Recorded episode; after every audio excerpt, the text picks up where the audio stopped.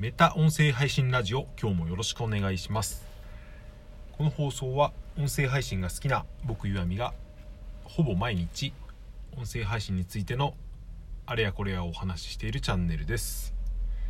11月16日の月曜日いかがお過ごしでしょうか。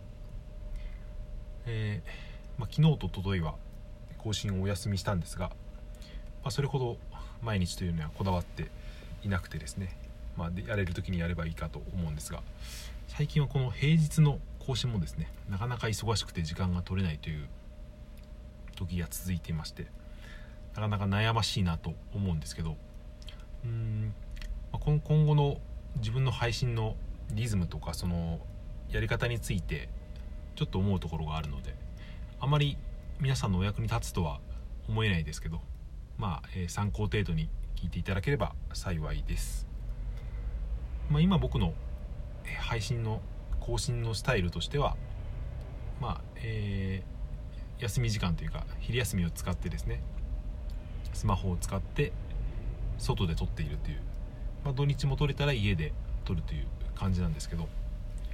うん。まあ、この方針というかやり方のいいところはいつでも撮れるっていう、まあ、それが音声配信のいいところでもあるんですけど長いことやってるとですねだんだん欲が出てくるというかもう少しやるんだったら、うん、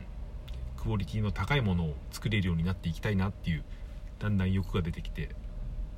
まあ、そうなると毎日更新っていうのは難しくなるし、うん、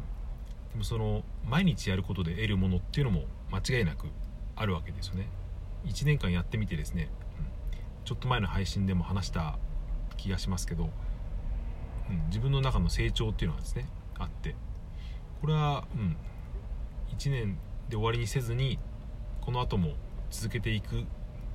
うん、価値はあることですね。適当でも毎日更新していると、うん、だんだん、まあ、適当っていうのは言い方がおかしいかもしれないですけど、うん、毎日更新だけを割とやっていても、うん、成長っていうのはあると。まだそれが収まる気配はないのでやることに価値はあるけれどでももう一つの自分の次の展開としてよりポッドキャスト的というか、うん、作り込まれたコンテンツを作っていきたいっていうのもあってですね。まあそうなると圧倒的に時間が足りないわけなんですけど、うんまあ、そこで僕が思うのは、うんまあ、毎日更新はするかしないかはいいとしてその外でもクオリティの高いコンテンツを取るためにですねやるできることみたいのを考えてみると、まあ、やっぱり初めにテキスト的なものを用意するのは、うんまあ、基本的には家じゃないとできないと思うんですけどそれをですね収録する方法としてまず一回そのボイスレコーダーみたいにですね時間の合間を縫ってですね、えー、収録しておくわけですよ。それを後になって、うん、編集でつなぎ合わせてそれをポッドキャスト的にやるみたいですね。そういう方法をちょっと今模索模索してみようかなと思ってるただの思いつきの段階なんですけど。でもそうすると1個、えー、問題が出てきてですね、うん、外部ファイルが対応できないアプリ、まあ、僕の場合はラジオトークなんですけどそれだと配信ができなくなるっていうですね、えー問題がありまして、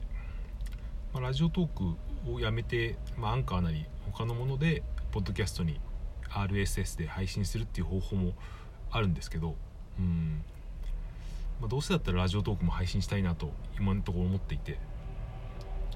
うん、もしかしたら解決策になるかもしれないのがオーディオインターフェースを使って LINE で出力するっていうですね。LINE っていうのはその音声出力。確かこれはラジオトークでですねそういうテストをやってる方が前にいたんですよね。僕その人の配信を聞いてそんなことができるんだって思った記憶があるんですけど。つまり外部ファイルは、えー、使用できなくてもそれを何て言うんでしょうね。レコーダーを再生したものをですね直接スマホにつないでそれを収録するっていう方法ができればちょっと手間がかかるけど外部ファイルと同じ使い方ができるわけですよね。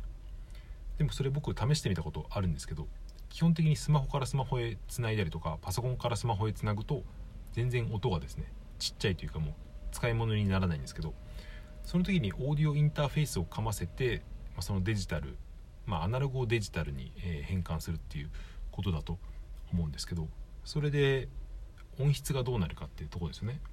まあ、それでそれなりの収録したのと同じぐらいの音質で使えるようになるんだったら、うん、それは、えー、外部ファイルが使えないアプリでも外部ファイルを使えるようになるっていうのと同じことなので、まあ、その時間差ですね、うん、今日配信したのを明日の配信、えー、明日の何て言うんですかね。明日配信になるっていうみたいなリアルタイムというかその早い配信はできなくなるけど配信すること自体は可能になるので。それほど何ていうんですかねタイムリーな話をしてないなければ別に1日か2日3日遅れたところで特に問題はないのかななんても思っていたりします。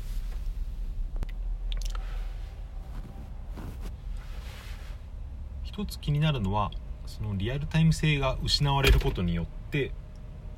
そうですねどのぐらい関係あるのかっていう。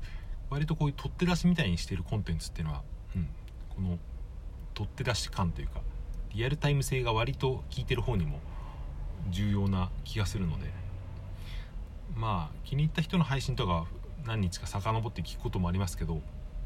基本的にはあ今日撮ってるんだって思うことがですねなんかうんその配信の価値の一部分になってるっていう気もするので、うん。まあ、その辺もですね、まあ、やりながら考えてみればいいのかなと。まあ、今日は本当に自分の思ってることをですね、思いつつくままに喋ってみましたけど、えー、もし聞いてくださった方がいたら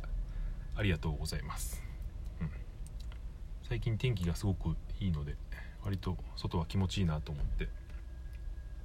昨日おとといもですね、まあ、基本的には家族家族と過ごすかあとまあ自分の作業もしていたんですけど音声配信ではなくてそのブログとかですねそういうことをやっていたりしました。えー、そうですね。GoTo イートのポイント配布が終わってしまうっていうですね。早いですよね。1ヶ月ぐらいでもうなんか全部の予算何億円だったかな。600の何億円を使い切ってしまうっていう。やっぱりみんなやってるんですね。でも僕は主にそんなにみんながみんなやってるわけじゃなくて本当に一部のそれを知ってる人だけが、うん、大量に GoTo イートのポイントをもらってそうですね。活用してるような気がしますけど。まあそれはいいですわ。はい。えー、そろそろ年末に近づいてきますが、うん、皆さんは、えー、年末の準備などされていますでしょうか？何を言ってるのか分かりませんがこんな感じで終わりにしたいと思います。最後までお聴きいただいてありがとうございました。それでは今日も良い一日をお過ごしください。さようなら。また明日。